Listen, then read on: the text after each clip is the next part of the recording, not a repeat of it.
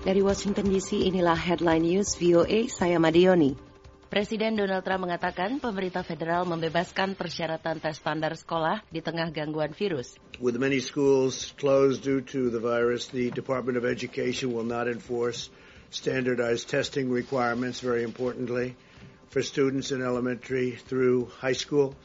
For the current year, they've been through a lot. Trump menyampaikan pengumuman tersebut dalam pengarahan singkat di Gedung Putih mengenai ancaman global virus corona. Presiden Trump juga mengatakan pemerintah untuk sementara waktu akan meniadakan bunga bagi semua pinjaman federal mahasiswa dan mengizinkan peminjam untuk menunda pembayaran.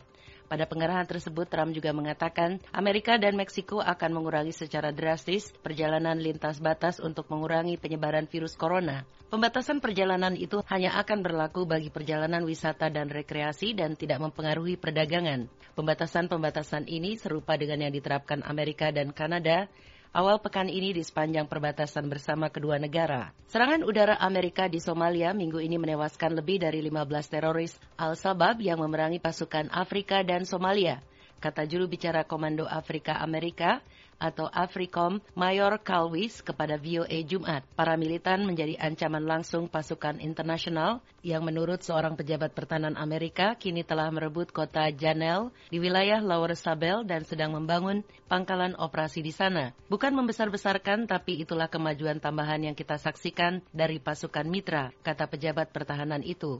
AFRICOM dalam siaran pers mengatakan pihaknya telah melakukan lima serangan pada hari Senin dan Selasa terhadap Al-Shabaab di dekat Janail berkoordinasi dengan pemerintah Somalia. Peninjauan terhadap korban militer Amerika yang biasanya dimuat dalam siaran pers melambat karena kondisi pertempuran di daerah itu.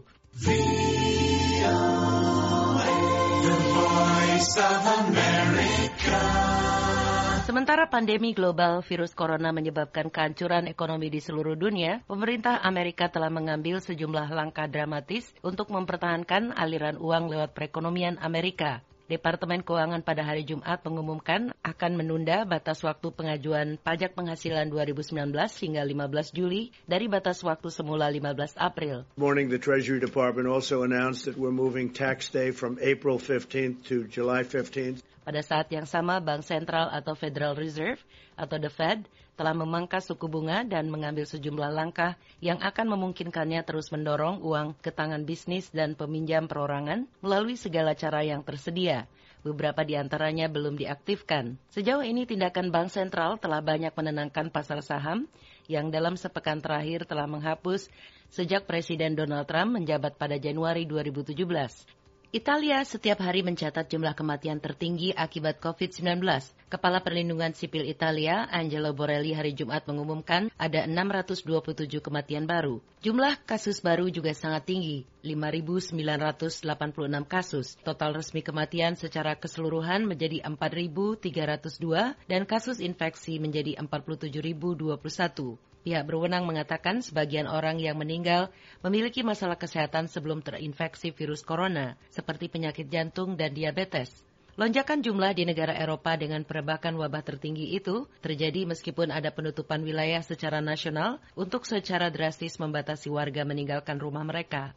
Wali kota dan gubernur di seluruh Italia menuntut tindakan yang lebih keras. Pemerintah nasional Italia diperkirakan akan segera memberi tanggapan. Amerika akan mengambil tindakan lebih jauh mengisolasi diri dari dunia di tengah pandemi global virus corona.